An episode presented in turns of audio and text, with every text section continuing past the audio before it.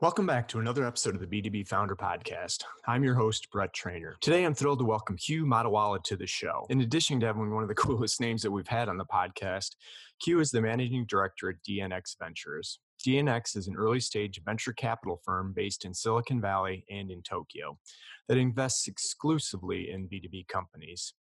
They recently closed a $315 million fund during the pandemic.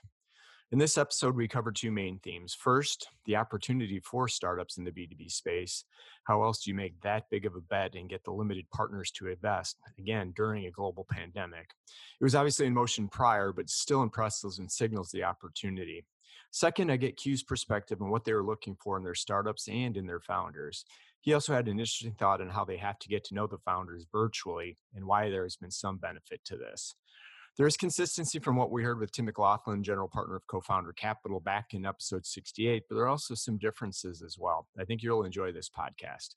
As a favor, if you enjoy this podcast, please subscribe with your platform of choice. I would greatly appreciate it. Now, on to the interview.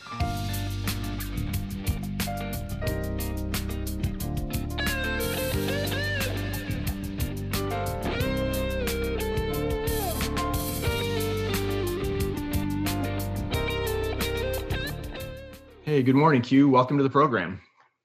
Good morning, Brett. Thanks for having me. Uh, it's great to have you. I've definitely been looking forward to recording this episode. As as the audience knows, we talk B2B and almost exclusively B2B, unless there's some cutover. And you know, with what you and, and the firm have done, which I, I'm not going to spoil that. I, I think this is going to be a you know a value packed episode. So welcome. And to get us started, you know, why don't you tell the audience a little bit about you and, and what you're working on today? Thank you. Yes. So, you know, I go by Q, and, and many people go, whether it's a Star Trek Q or, or, or the James Bond, I prefer the James Bond one. But the reason for the name is because I spent about 11 years straight when I came out of school at Qualcomm. And I'm basically an operator by by nature, and so I did engineering, leading chipsets, and you know, uh, mobile phone, base station designs, etc. And then half of that time at Qualcomm was spent as product management, business development, deploying some of these new technologies. At that time, it was 3G in into things into places like uh, Japan, South Korea, Verizon, and you know a couple of other places, and also some technologies into uh, at that time OnStar and um, you know compact laptops uh, before there was IoT. So that was essentially the background I came out of it. And uh, and the last couple of years at Qualcomm, I was also finishing up my business school, and there was this fire that was there. Like you know, when I joined Qualcomm, I had real fun because it was a small startup, really in the in the early '90s, right. and I wanted to recreate that magic once more. So I went off to startup land, and I was part of two startups. I was not the founder, but I always uh, either was doing product management or uh, head marketing kind of roles. And uh, it was through those two startups that I fell onto the dark side, which is uh, venture capital. So I'm really an operator in the guise of a VC. But uh, uh, that's that's the brief story. And so it was 2007, 2008, around that time frame, when um, some of the folks who had invested in my startup and I got really close together in terms of we thought the same way, same wavelength on what we want to do for entrepreneurs, etc. And so we ended up joining hands and said, well, you know, let's start a new fund. I mean, how ignorant were we? Uh, because th- that's the day that Lehman crashed, and oh, uh, yeah. you know, you were looking at each other and saying, "Oh boy, what do we do here?"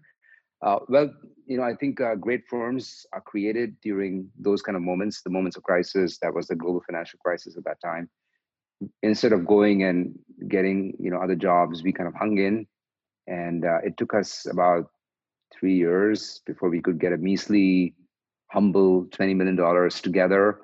And uh, we started investing but we had the core focus of b2b and i think you know along the journey we met some great entrepreneurs who delivered some you know awesome returns.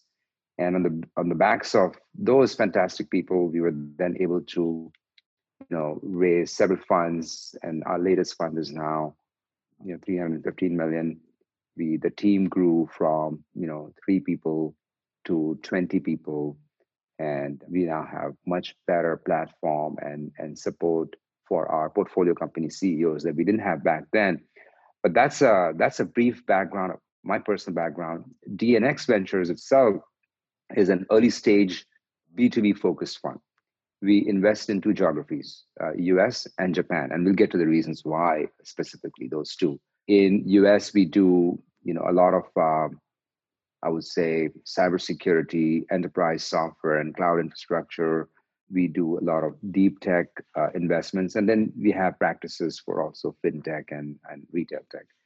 In Japan, we primarily focus on enterprise SaaS. A lot of SaaS enablement that happens, you know, on top of cloud services, but this might be things like marketing automation, sales automation, or digitization of traditional industries like construction and healthcare and things like that. But we'll go into all of that stuff deeper. But I just wanted to give you a broad brush of what DNX is. Yeah, and that's and I don't know if it was timing, luck, or you make your own luck, but you know the and you kind of understated the 315 million you know dollar fund exclusively focused on you know early stage B2B is, is huge. Obviously, we've seen different investments going after SaaS because it's you know sexy. But I mean, the fact is, you guys chose to head down, and I've been on the pillar for a couple of years that transformation needs to happen in the B2B space. So, yeah, and maybe it was because you grew up in the B2B space, you guys decided to focus that first fund, but you know, maybe you can go into a little bit on, I mean, 315 is a really large fund for early stage B2B, eh, especially you closed it during the pandemic or finalized most of the fundraising was probably done before. So maybe you could touch on a little bit of the the, the why and then the how during the the timing. Yeah no we started before we started raising before the pandemic but what we saw is two things happen. One is acceleration and second is we had set ourselves a target for 250 to 75 and we overshot it and i think there are there are several you know reasons uh, for this one is the pandemic has shown that everybody is now going to be working from their home offices, Starbucks, uh, you know, all of that stuff. So essentially, the the requirements for whether it's software, whether it's you know other things that are going to be distributed, cloud security, all of that stuff is going to be super important. Essentially, what happened was somebody took the enterprise, blew it up, and make it made it a distributed uh, the home is now the distributed enterprise. So now, what does that mean for everything that's underlying below? You know, from cybersecurity all the way to cloud tools, DevOps, all of that stuff. So that that was you know one big factor I think that that we saw. Number two is you know our performance, especially on the Japan side, was just phenomenal. I mean, there was so we had returns to back uh, from that. We had Japan is going through like a, a you know obviously a massive kind of resurgence uh, from the deflationary period in the last uh, decade. Macroeconomics wise, Japan has been fantastic, uh, but at the same time, you you you've also got the startup ecosystem really bloom. So I'll just list you know a couple of reasons. So that was the second reason uh, of having a very good financial track record. Number three, I would say, is you know laser focused on B two B. We are not you know we understand that we are not the best consumer focused VC and mm. we we don't understand marketing brands. So I think that laser focused on both B2B and the sectors within the B2B, I think works in our favor as well. So that was some of that was some of the reasons uh, you know that this thing accelerated. I think if we were on our first fund, this was the first fund, I think you know it would be the same thing what I told you in 2008. It would have taken us a couple of years.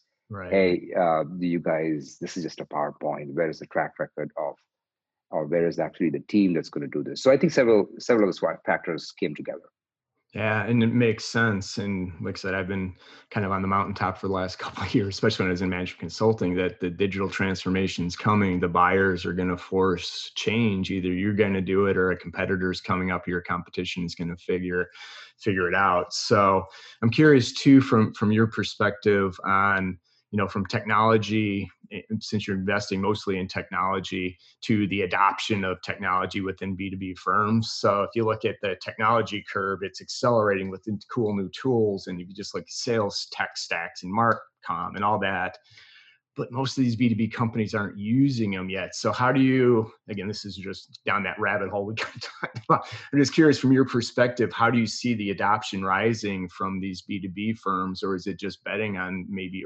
earlier younger companies adopting quicker than maybe some of the old legacy B2B firms?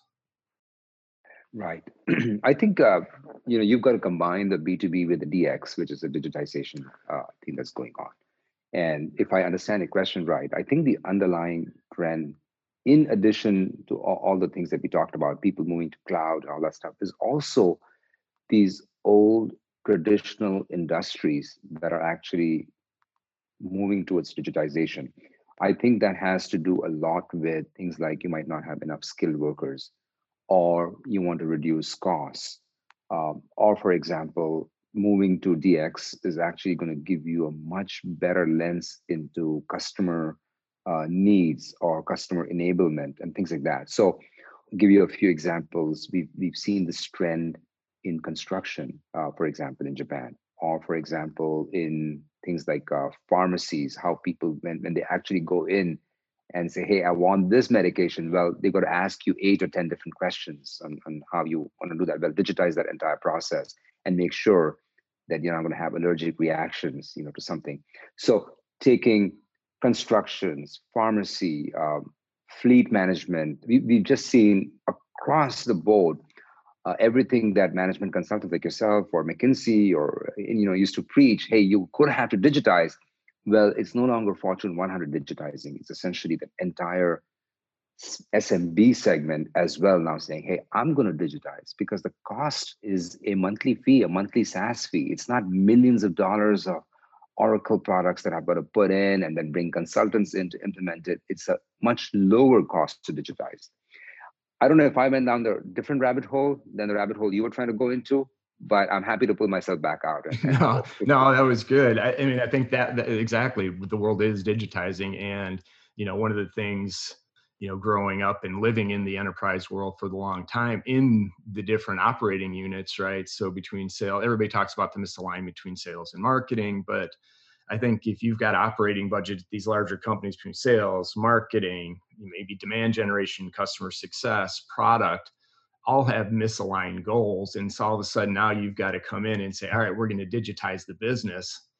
It's really hard and I, I, don't want to minimize how hard that is and that's kind of some of the stuff i've been preaching and, and, writing about is you know this is an opportunity for startups to come in and say look at some of these that are really slow at migrating and you have an opportunity because unless the c level or the board of directors makes this a top priority you may get one or two groups but that's not going to going to solve the problem. So no I, I think that's where you get right Right. And and so I think your you know there are your questions has your question has two parts. One is the companies that are being born post pandemic. And then there are companies that were already that already existed uh, pre-pandemic and so we've we've seen changes on on both sides the the things that you talked about like sales enablement and marketing uh, whether it's attribution or building you know things like marketing cloud cloud on top of a crm like a salesforce. All of those things were happening. But i think for those companies what ended up happening for us uh, is that the founders and the management teams adapted really well to how to sell to the b2b space. Uh, i think we'll talk about that where those companies did not anticipate a pandemic but reacted really well uh, on changing whether it was indirect selling or whether it's using webinars or in the case of Japan, you don't even need to, you know, Japan has done an awesome job. Only 1,000 deaths so far compared to our 225 and rising, yeah, 225,000 right, right. and rising.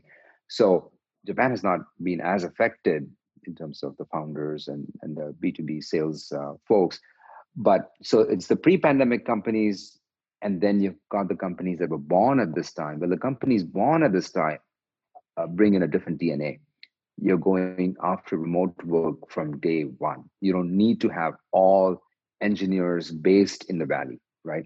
You could essentially, you know, figure out all around the US wherever is the best engineer or you know hopefully similar time zones because it gets difficult sometimes but so those two those two also interesting subject for us to speak about Yeah, I think that'd almost be another whole podcast episode we could go on to. But you know, that's kind of where I want the, the audience to think about this is those opportunities and how you go to market is different than maybe what you've done traditionally. Because I do find a lot of the B2B entrepreneurs or founders tend to come from the corporate side first. Either they couldn't get a problem solved and they're starting to solve it themselves. And so they kind of grew up with, you know, I need to hire a salesperson, I need to do marketing. But you know, the fact that everybody has now been remote you're not getting that as they say the the cat back in the bag or the rabbit back in the hat because people have figured out if there's a better way to work and we'll find there's going to be a happy medium at, at, at some point. So so i think that's a maybe a good transition because i definitely want to get into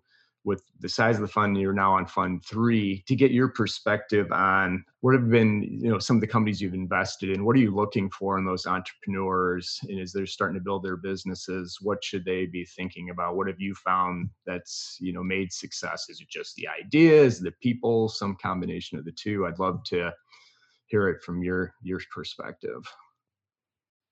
Absolutely. Uh, so we'll talk about both the regions us and japan what we're investing in for for our for Fund Three, and in in Japan, the focus is more on digitization of the traditional enterprises and uh, a lot of I would say things that are above the cloud enablement layer uh, on the SaaS platforms, whether it's marketing, sales automation, uh, that continues to be a good focus. But digitization of traditional industries is is looking uh, really good. In the U.S., we are you know this whole trend of remote work is has been very good in terms of us thinking in terms of edge computing in terms of uh, cloud cybersecurity uh, zero trust type of things uh, and also you know some automation. Like we just invested for example in a company in austin which is building robots for hospitals so that we can essentially get nurse efficiency. There's a shortage of nurses during covid and it's always been there but you know, COVID actually even amplifies that more. So those are some of the the big kind of trends that that we have been investing in. In terms of, I would say, stage, we tend to be, you know, our, our new fund is very much a seed plus and Series A uh, category. Okay. We'll invest anywhere from a million to four million dollars, depending on you know whether you've got some revenue whether you've got your product built. So you know one to four to start with and then we'll follow it up you know up to a maximum of say 10 million dollars during the life of the company. So seed plus and a tends to be our, our, our good sweet spots.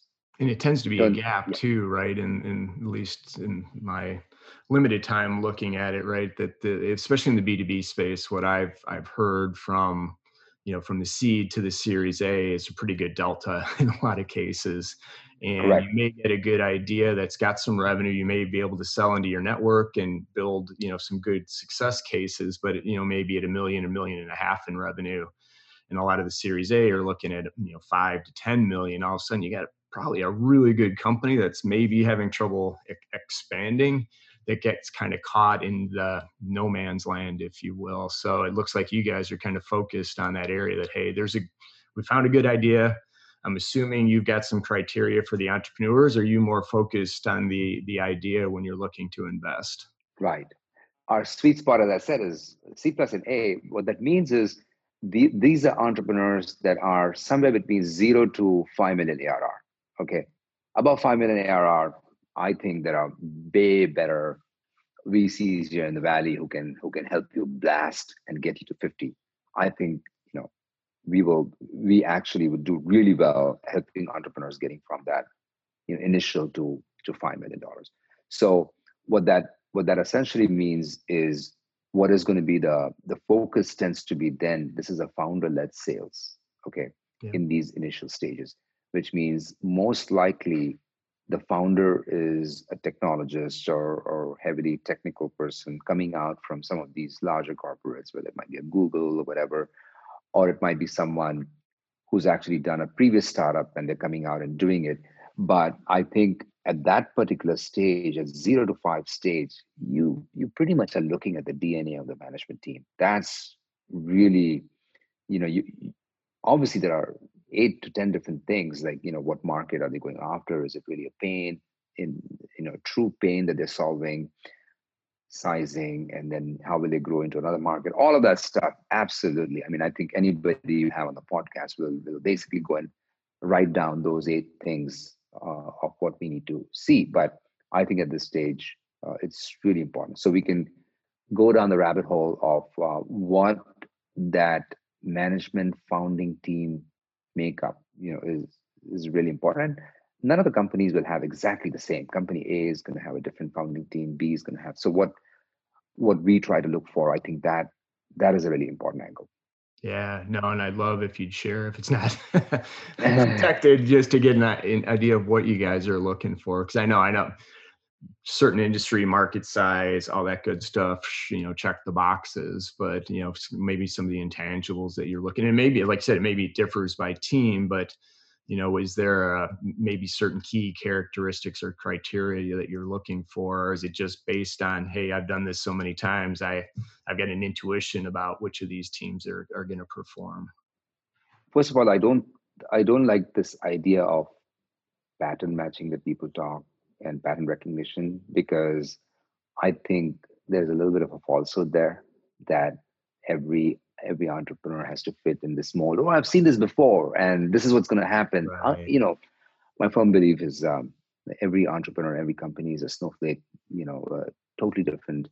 So, what we have started doing in the last six months that we had not done before, and this is something that the, the pandemic really helped us think through, is we bring in the founder for a for a socially distant lunch in our backyard.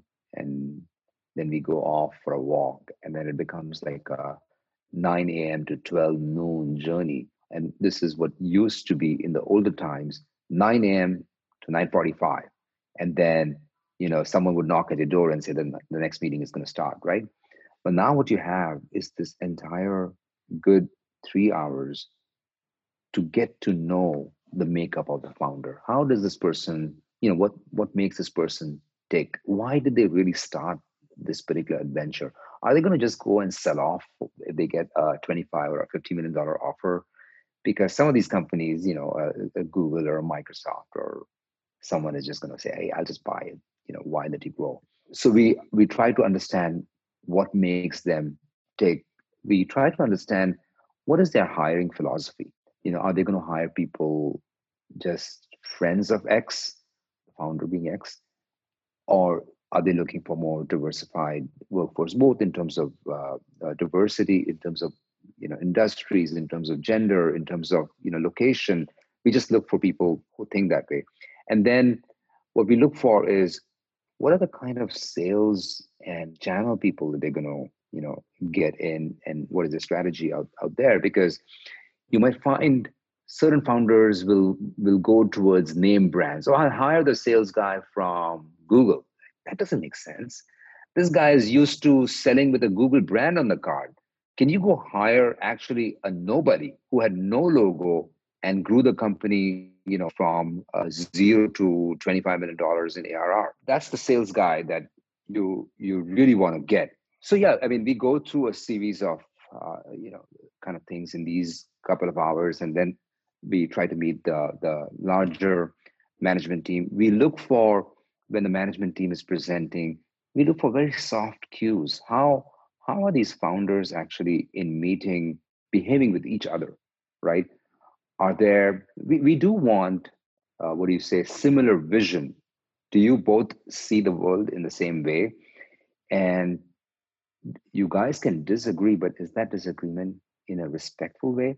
Is somebody just hogging the time 95% of the time and giving the other guy only 5%? So there might be we can see that you know sometimes down six months or a year down the line there's going to be some resentment that's going to happen so we try to just look for those you know soft things you know much earlier on but i think the pandemic has really helped to give us more time to spend with them and i think the entrepreneurs frankly appreciate it because they feel this is going to be a 8 to 10 year journey with a vc and do i want to be with this vc so i think it's about two way street yeah. but here it is we we gave you off some of our secret of how we've been doing in the last uh, six months. the secret sauce. Now I'm I'm with you. I'm a big believer in in the the person first, right? And you can teach certain skills and things to help grow. And you know, one of the things I can't remember who I, I heard a, a, VC talking about somewhere that they love, you know, brother and sister co-founders, right? Because they can get after each other. At the end of the day, they move on in 10 minutes and they, they have it out, they get it on the table, they move forward, which I, in a roundabout way, less elegant way is kind of what you were talking about is how can they resolve their disagreements. And, you know, I think that is, is so important. And, you're right. I, am guessing most times they had the 45 minute pitch, and then you get a chance to see if they interact well in a closed, highly tense environment. But man, that three hours, the guard comes down. You learn probably quite a bit more about who they are as as folks. So, again, this is a, a good reminder for the audience, man. People people count. You can have the best presentation in the world, but you know, make sure you you got the right team. So now I'm big big believer and I'm glad to hear that. You know, it makes sense, right? At the end of the day, you still have to check the boxes on certain things, but you know, put the right team together. So maybe, and again, I want to be respectful of your time, so I could probably talk to you for two hours. But you know, and again, along those lines, so things you're looking for, you're solving a problem, you want the right the team. Is there you know, common mistakes that you see that maybe somebody does have a good idea, other than maybe the the people component that you see too often, right? That ends up sinking a, a, really good idea. Sounds like you can see through that in some cases, but is there some common mistakes that you would highly recommend folks to avoid as they're going through this process? Oh boy, I mean that that that's a list. Uh, I I think that's difficult, but okay. But the biggest, I mean, if I had to tick off some of the biggest things that we see that that cause blowups very early on, is a is that you and the co-founder don't really have a true chemistry, a true bond that's that's been there. You you guys are just trying to work the kinks out, right? Yeah. And uh, it means that maybe you you took a sabbatical, maybe you went to the university or something and were doing coursework and found this person and say, "Oh, this guy is my uh, soulmate. Let let's go start you know something together." I think it's really important that your co-founders are someone that you have worked with before you have worked out your kinks okay? And that is kind of really the key thing because by the time you come to us for funding we are trying to take you from we're trying to get you ready for an a round or a b round. And we are able to take many risks. You know there's a technology risk the fact that you're going to get you know this arr or not what we don't want is you to blow up with your co-founder. Okay so that's i think we've seen a lot of stuff uh, where right before we're about to invest something shows up and say oh boy this blew up. Okay yeah, um, red flag okay. right it might be it, it might be things to do with hey i want more equity and well why did you wait so long? Like why did you wait for a year? Or it might be like hey you know i should be the ceo you should be the cto like come on guys i mean you know all that stuff you better work that out. So I think that that is like the topmost uh, point I'd make. Number two is essentially founders who maybe have a little bit too high an assessment, optimistic assessment of, you know what, I, I can get my Series A done even without revenue, just because the technology is so awesome. Like, no, that's not. That's that's your seed and seed plus round. That's not that's not A. And, you know, you might hear stories somebody got at A $50 million round, which is based on technology. Yes, there is a reason for it. They they had done three other companies before. They executed like hell on those three companies, returned whatever 20x or 50x to their VC, and their VC is is basically funding a $50 million round because it's a it's a bet on a person that's proven. So I think if you take out those data points then if you look at the curve, I think you know people at A want to look for somewhere at least between a million to three million dollars of ARR, and you know that's a good point for them to, to do an A round in at least the B2B space.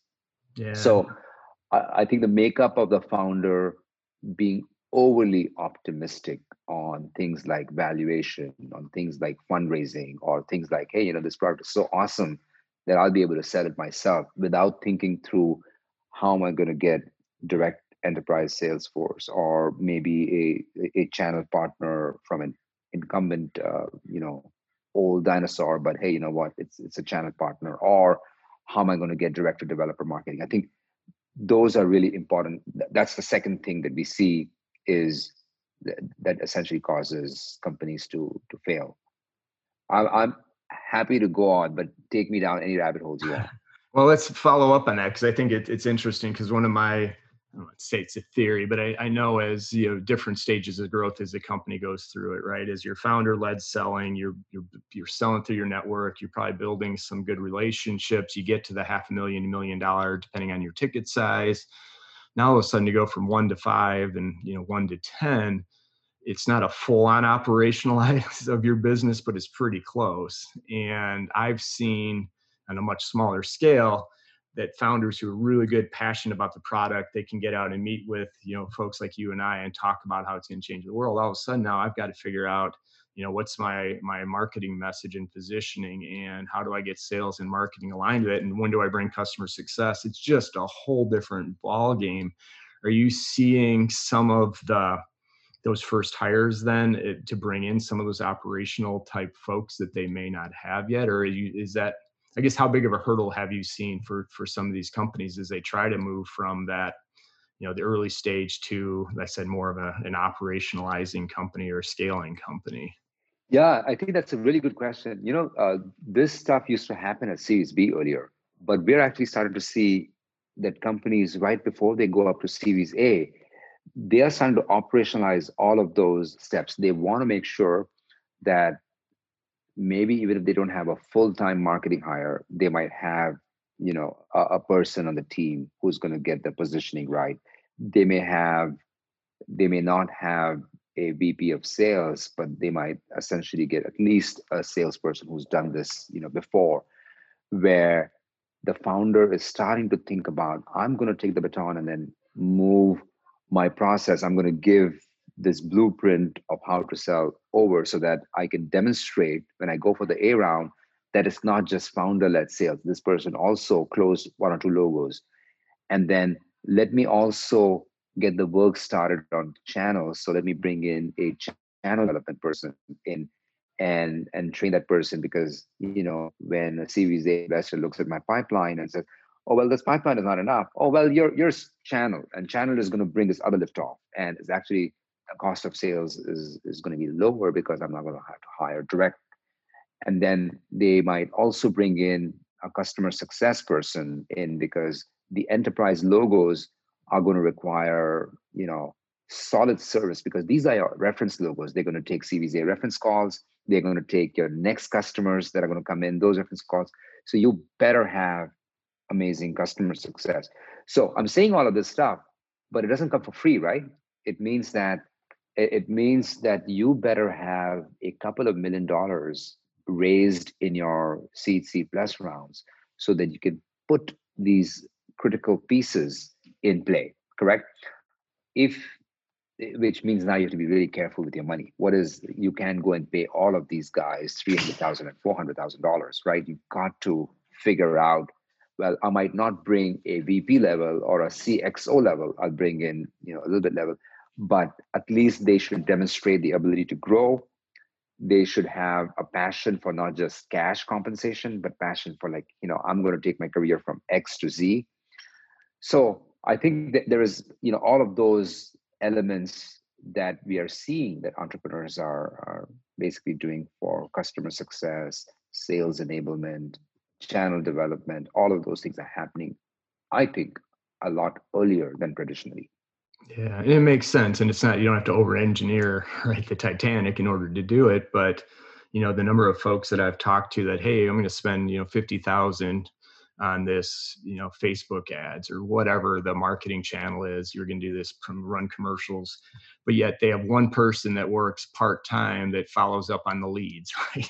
so there's not even a, a, process to say, hey, we're making the investments. How do we get the make sure we're getting the ROI? Because we've got a process that goes in, and then you had mentioned customer success. I mean, it's amazing to me still the number of companies, new, old, that you know it's still an afterthought i mean especially if you've got reoccurring revenue that you know that should be one of your first areas of emphasis is how do i protect what i have and how do i expand it and you know i think that's some of the times it's the process guy coming out in me that says again doesn't have to re-engineer everything but but have a plan. And i know sometimes it feels like a lot of the startups are like we're just chasing revenue which not discounting at all you need it but start to think about how you want to, to structure this as it goes so you can actually measure and, and process some of it. So exactly yeah. right. I mean you don't want to go to series a and and show customer churn. Oh well that guy churned because you know we were not able to deliver what we promised or maybe the experience was not that great that is uh, that's basically giving you a flat round if, if, if there's a churn that, or there's a continuation of go back to seed and right. iterate come back, right? 100% right. So anyway, I took my little tangent for the, the show, but yeah, so this has been fantastic. And maybe at some point I'd love to get you on for a, a, part two, and maybe we can go deeper into some of the, the series A execution pieces of it. But you know, what's so I always end this with, with two last questions. And the first one is, you know, what's, what's next for you and what's next for the company? stay the course, making the investments? What are, what are you guys focused on here, the, the tail end of 2020 and into next year? Yeah, I'd say we've been pleasantly surprised by actually, uh, we, thought uh, we're not going to do that many investments, but we've been pleasantly surprised with the incoming, both on the Japan side and the US side, in terms of the entrepreneurs that have been born in 2020, specifically in the last seven months. So I would encourage all your listeners. I mean, if they're thinking of doing a startup, this is the best time. Uh, the reason is you can get in a couple of million dollars of seed. You can build a product for much lower cost, given a lot of the stuff that's going on with remote work, etc. And by the time you come out with your product developed in 2021, sometime, you know, hopefully a lot of this thing is going to be at least not behind us, but at least a lot more controlled uh, in what we're seeing from today so I would say, you know, the pace has been a really good, you know, surprise for us. We we are investing at a much faster clip, specifically in Japan. So what's going to be next for us is, I think, we might go get focused. I'm not saying today or, or anytime soon, but I think we might get focused on on possibly raising our uh, Japan fund, you know, earlier than the U.S. fund. There might things might happen like that there are in Japan companies are going public, you know, much faster. So I think we might do you know growth vehicles uh, out there. In the U.S., we are going to be focused uh, a lot on this seed plus categories. You know, our investment check sizes of two million and three million; those are working out absolutely phenomenal. Entrepreneurs are really thinking through cash burn and then making sure that they get ready for Series A with at least you know somewhere between two or three million dollars of ARR. Interesting. No, and I, I, agree that there's no better time, right, than the price. I think we saw in the financial crisis, what 08, 09, a lot of really good companies were born out of that. And two, I think the difference, and I love your perspective, one more rabbit hole is, you know, as people are starting to work from home, you know, there's always been kind of a a belief that we would become more remote based. And it was just a slow and steady pace. I can't remember the percentage of companies that still had everybody in large offices well now everybody's remote everybody's starting to really appreciate the flexibility and a true work life balance right? I know so a lot of companies are focused on activities versus outcomes and that's a different conversation but are you seeing or you think we're going to see more you know solo type companies or small groups of where we would not not traditionally see companies that you know i do this certain function really well I'm going to work, I'm going to be my own company. I'm going to work with two or three companies to do this, where it used to be design work or some of those other things that could outsource. Are you, are you foreseeing any bigger changes into the workforce that again, where people wouldn't have thought about being their own company now will be, so not in a sense they're going to go raise funds, but they're working for themselves. So I'm just kind of curious if you've seen that or what your, your thoughts. I know you're out in front of a lot of this. I have I'm on the fence on this one because somehow personally I miss that serendipity time where you you'd be on a whiteboard or in the kitchen making coffee and, you, and you've suddenly spoken to someone on your team and I, I feel like how do you solve that in a fully remote environment? I'm not fully uh, you know able to appreciate that but I, I do know that a lot of our companies are building remote teams but they're also building remote employee teams rather than uh, rather than outsourcing i think especially when it comes to key technology you know owning the technology ip i think things like payroll things like uh, you know some of the other things uh, yeah, that back office kind of thing, sometimes a controller function uh, for a little bit while can be outsourced. But if you're going to build some very key IP, if you're going to get ready for Series A, you better have your FP&A, uh, you know, how what kind of margins, how what kind of structure you're going to build. So you better have somebody, you know, in in the team on that one. So outsourcing wise, I'm a big believer that you can use new and types of software and things like that to do your things and those can be saas tools but you can't have you know outsource remote teams. Yeah. That that doesn't somehow the company culture and things like that doesn't flow through. Yeah i tend to side with you on that because i've heard the other the option we're going we can build companies that just purely based on execution and doesn't necessarily have the culture the kind of the ebb and flow that if you're a founder and you're passionate about and you've got people that are passionate about the mission you know you're going to go through some ups and downs where that team will fight through it where if it was just hey i'm going to put the best outsources in this and we're going to go execute go to market we we know what the problem is it you I tend to lean more back to the human side of the, the people side is going to overcome some of these things. It's going to be fascinating to see because I know there's going to be companies that try that model and we'll we'll see where it goes. And I don't I I, I would bet that they're not going to perform nearly as well as the ones that have the interaction and are tied to the mission versus, you know. Uh, yeah, I, I, you know, at at stages of the company we are betting at between zero yeah. to five ARR. I mean, they are going to multiple speed bumps. A competitor is going to come in. Uh, one of their co-founders is going to leave. One of their big logo customers is going to churn. I mean, at that point in time, when, when that, that is a crisis, an outsourced mercenary is not going to hang on. They, an outsourced mercenary, you tell them like, hey, you're going to take a 25% pay cut. Uh, we're going to give you a little bit extra stock. They're going to say bye-bye.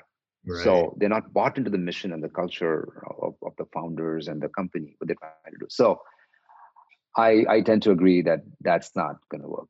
So maybe, maybe it's when they get to the hundred million and you're really starting to scale with a lot of different folks. You can think about it differently. But I don't know. I just, I just think that there's too much tied to, you know, I, I use my daughter as an example 25 right super social loved going into the office loved working now she's been working remote for you know, six seven eight months now and part of it she's gotten used to she likes having the flexibility of the no commute but then she also misses the the non-productive time, if you will, of, of meeting with folks. So I think that's where some of these bigger companies are going to have to figure out how to blend those two. So that's why there's so much opportunity in the B2B space beyond technology. People are going to have to figure a lot of this out, right?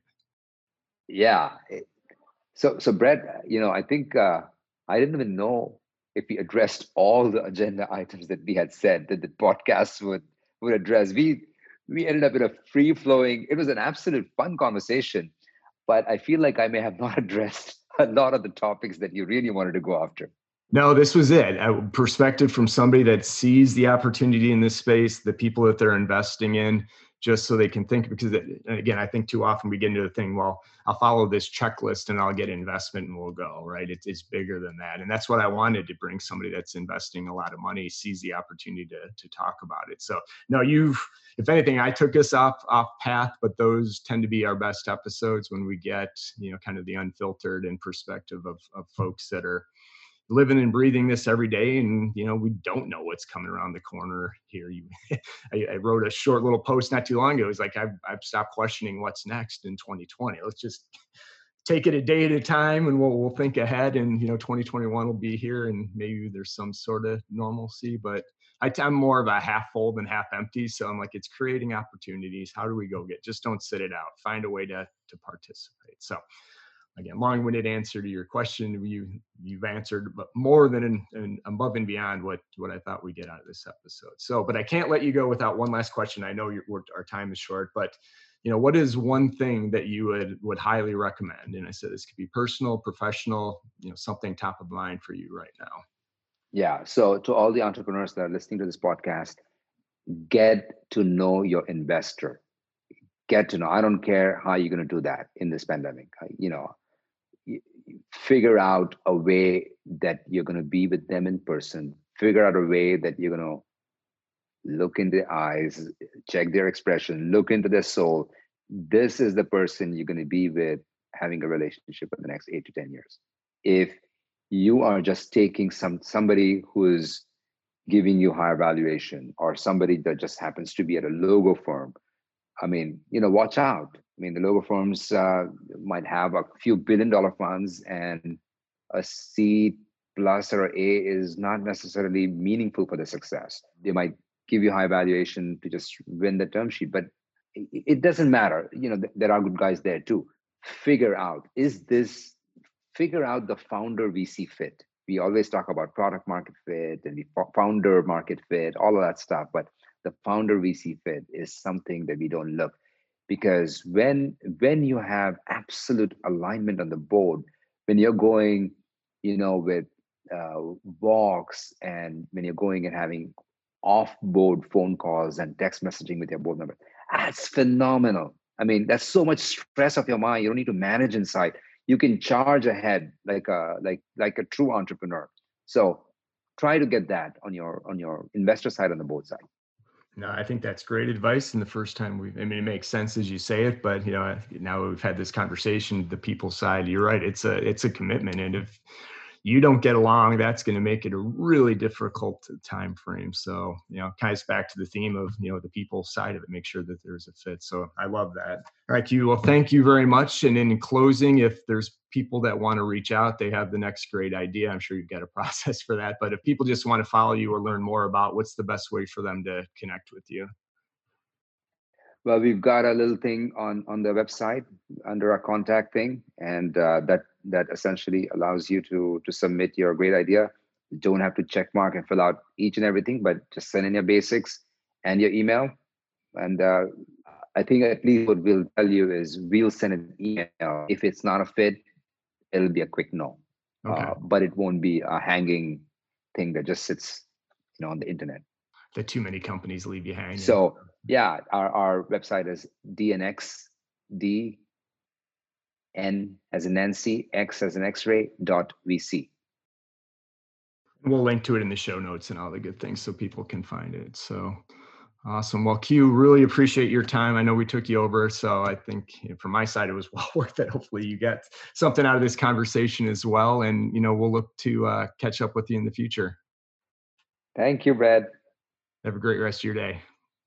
You too.